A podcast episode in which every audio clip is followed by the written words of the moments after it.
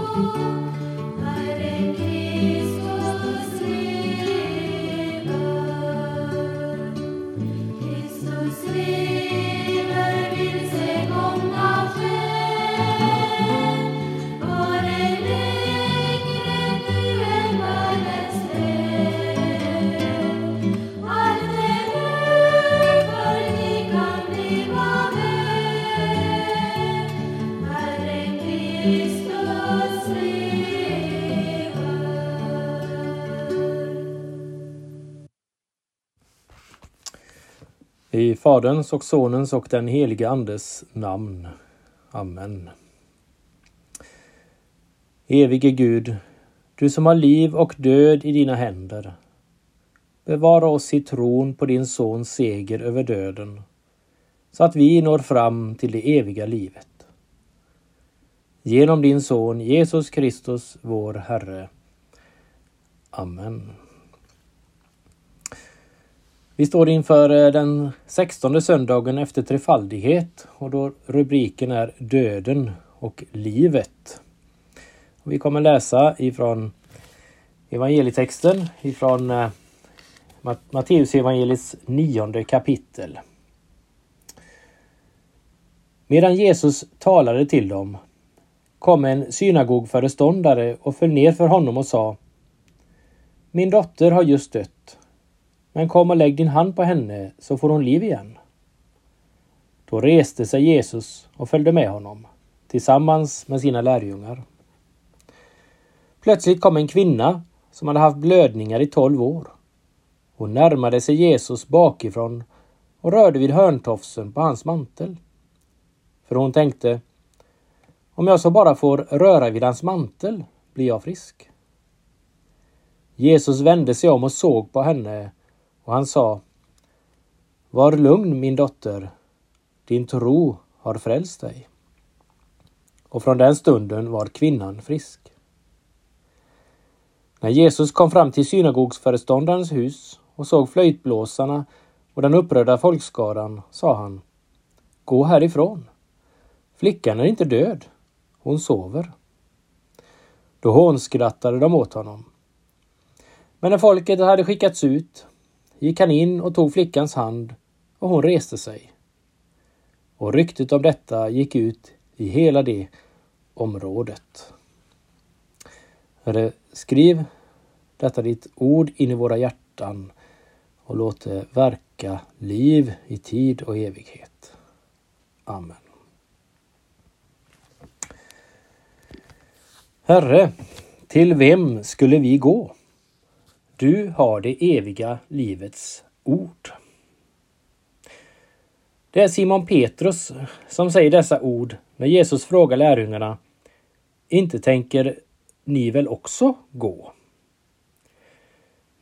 Många människor hade tagit anstöt av Jesu undervisning när han hade talat om att han är brödet som kommit ner från himlen och att var och en som äter det brödet ska leva för evigt. Simon Petrus hade kommit till insikt om att det bara var hos Jesus han kunde få liv. Att Jesu ord innehöll det, innehöll det eviga livet och som skänker det eviga livet. Trots att han inte förstod allt så hade han kommit till insikt om att utan Jesus var han hjälplös. Han bara måste stanna hos honom. Idag hör, hörde vi om två personer som i sin stora nöd kom till Jesus. De hade förstått att det fanns hjälp hos honom, att han hade makt över sjukdom och död. Och de blev inte besvikna. Kvinnan som hade lidit mycket svårt under tolv långa år blev plötsligt botad. Och synagogföreståndaren fick tillbaka sin dotter, hon som hade dött endast tolv år gammal. Så blir det tydligt att mitt in i denna värld, där döden hela tiden kastar sin skugga över oss, har livets segerherre kommit. Där Jesus är, där har döden inte längre någon makt. Också du, du som i din nöd och sorg kommer till Jesus. Du kommer att märka att han har det eviga livets ord. Att han ger dig del av sitt överflödande liv som börjar redan här och fortsätter in i evigheten. Jesus säger ju till Marta i Betania när hennes bror Lazarus dött. Jag är uppståndelsen och livet. Den som tror på mig ska leva om han än dör. Och den som lever och tror på mig ska aldrig någonsin dö. Vad är det då att tro på Jesus? Jo, det är att göra som Jairus och kvinnan i texten. Att komma till honom. Jesus använde båda begreppen för samma sak, att komma och att tro. Han säger Jag är livets bröd. Den som kommer till mig ska aldrig hungra och den som tror på mig ska aldrig någonsin törsta.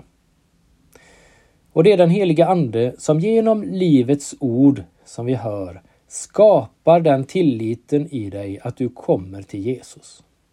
Tilliten, tron, sätter dig i rörelse till Jesus så att du ser bort från dina egna förutsättningar eller snarare avsaknad av egna förutsättningar och ser på Jesus som skänker dig allt av nåd. Här är det ingen skillnad mellan människor. Antingen man är rik eller fattig, barn eller vuxen. Den som i tro vänder sig till Jesus får del av hela hans rikedom av förlåtelse, frid och evigt liv. Detta blir tydligt i evangeliet vi lyssnade till. Synagogföreståndaren och den lidande kvinnan stod långt ifrån varandra i människors ögon. Det kan vi förstå. Jairus var en aktad man, säkert ekonomiskt välstående. Han var ju synagogföreståndare och därmed innesluten i gemenskapen, en som hade stort förtroende. Kvinnan var oren, så på grund av hennes långvariga blödningar. Och enligt lagen blev allt och alla som hon rörde vid också orent. Därför, därmed var hon utestängd från den inre gemenskapen. Och vi förstår av Markus evangeliet att hon var ekonomiskt helt utblottad efter att ha sökt hjälp hos många läkare utan att ha fått hjälp. Hon hade bara blivit sämre. Hon var inte döende, men ändå var livet på väg att rinna ur henne. Hon blev svagare och svagare. Oavsett deras ekonomiska ställning och oavsett deras ställning som rena eller orena så stod de jämställda inför Jesus. Jairus kom offentligt och öppet medan kvinnan inte vågar annat än smyga sig fram bakifrån. Säkert i förhoppning om att ingen annan skulle se och känna igen henne som den orena kvinnan. Båda hade hamnat i en nöd som de inte själva kunde lösa. Båda fick helt tomhänta vända sig till Jesus och be om hjälp. Båda föll på knä inför honom, han som är den upphöjde.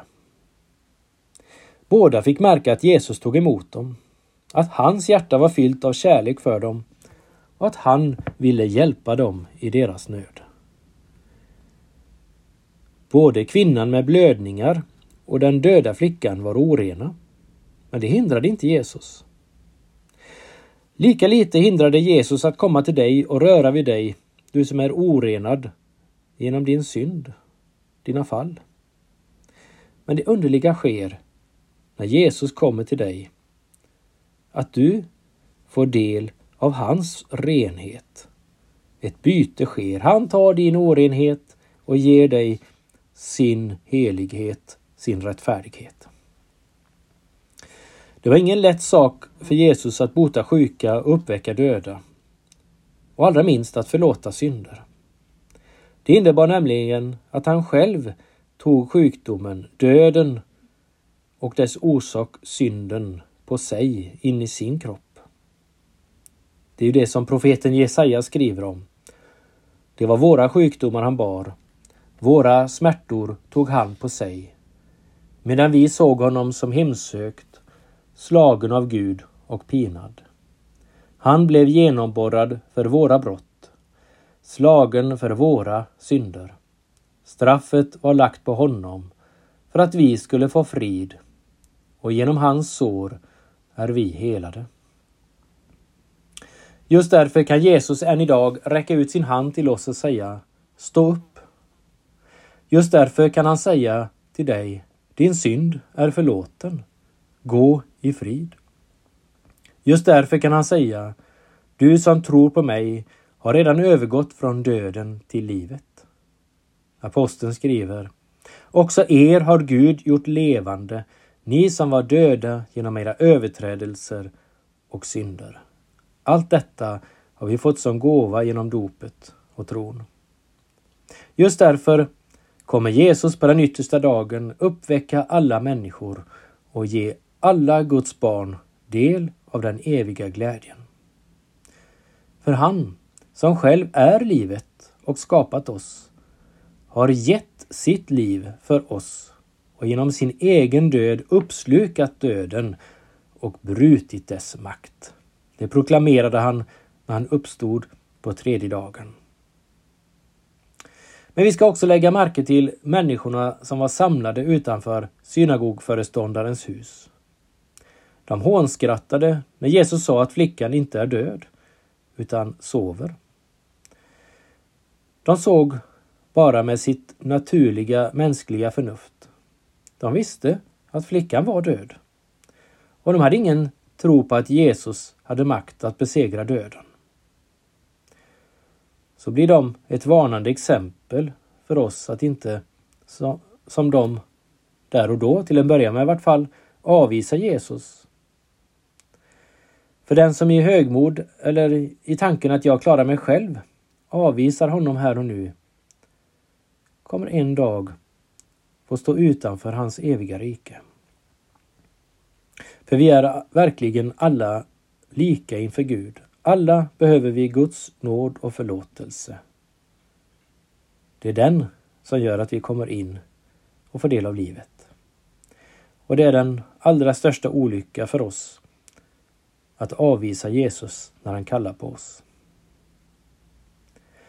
Men du som kommer till Jesus, du som vill leva i dopet, där vi förenas med Jesu död och uppståndelse, kommer en dag få märka att döden verkligen, redan nu, har förlorat sin makt över dig.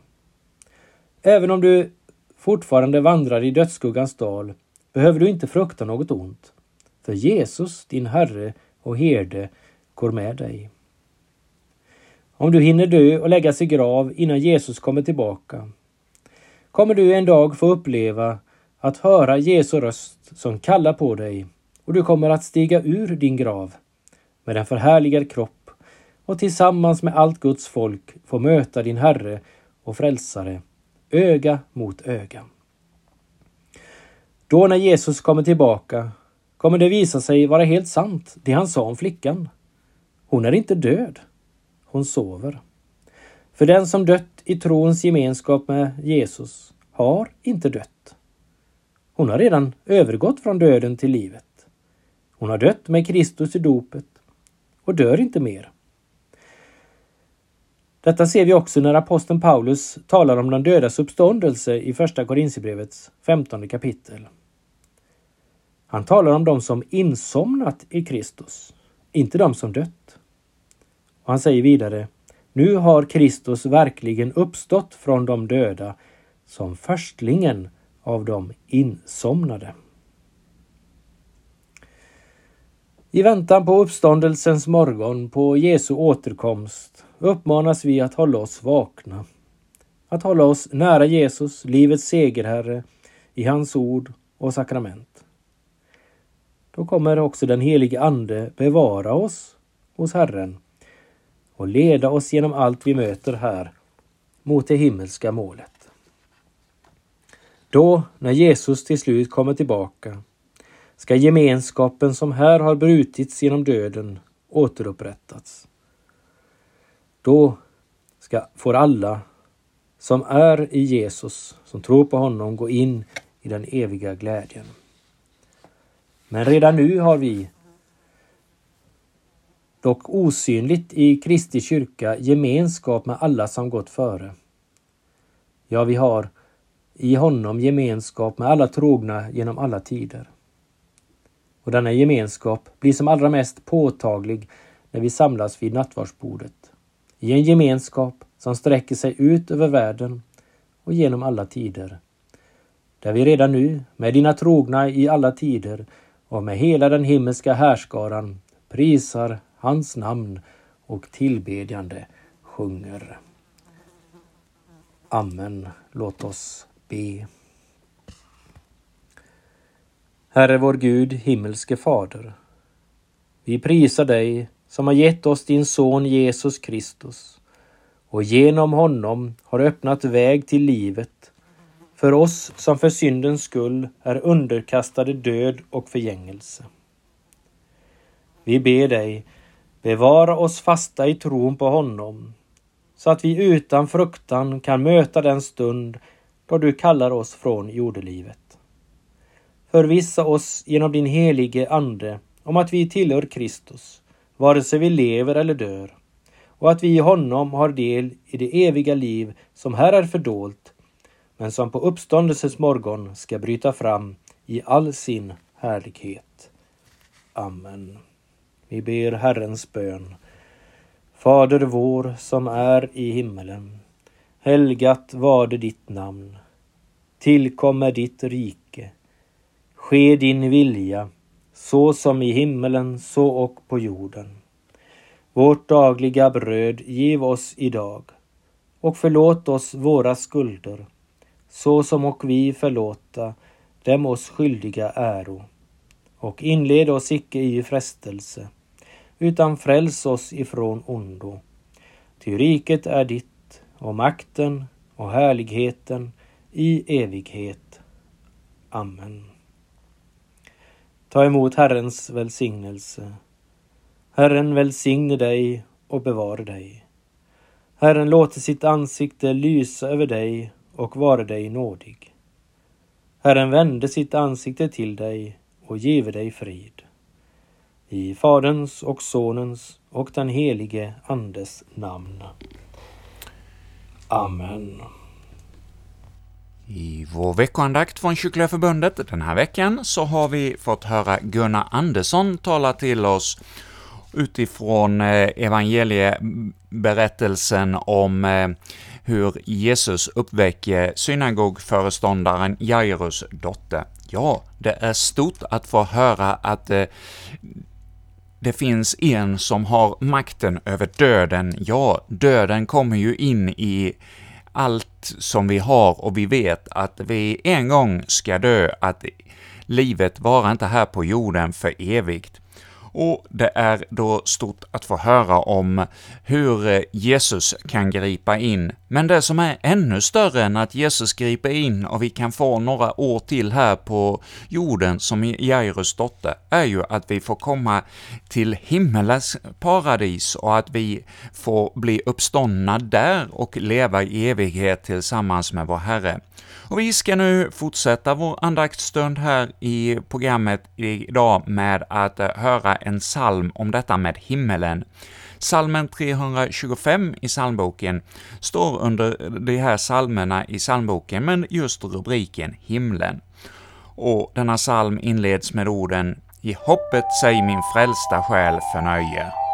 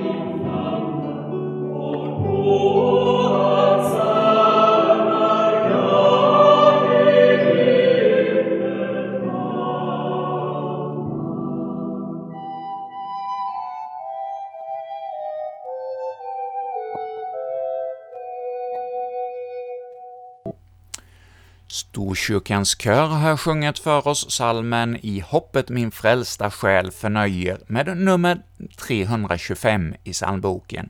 Och det var som avslutning på Kyrkliga Förbundets veckoandakt denna vecka, där vi har fått lyssna till Kyrkliga Förbundets riksordförande Gunnar Andersson, som talade till oss om eh, denna söndags tema Ja, det här med Kyrkliga Förbundet, vad är det för någonting? Ja, det är en rörelse som i år firar sitt, sina hundra år. Ja, den grundades som en reaktion på det som han såg som en fara för den lutherska tron i Sverige, om han upplevde att det kom vilseledande rörelser och riktningar inom kyrkan och ville vara en rörelse som eh, pekade på den sanna tron.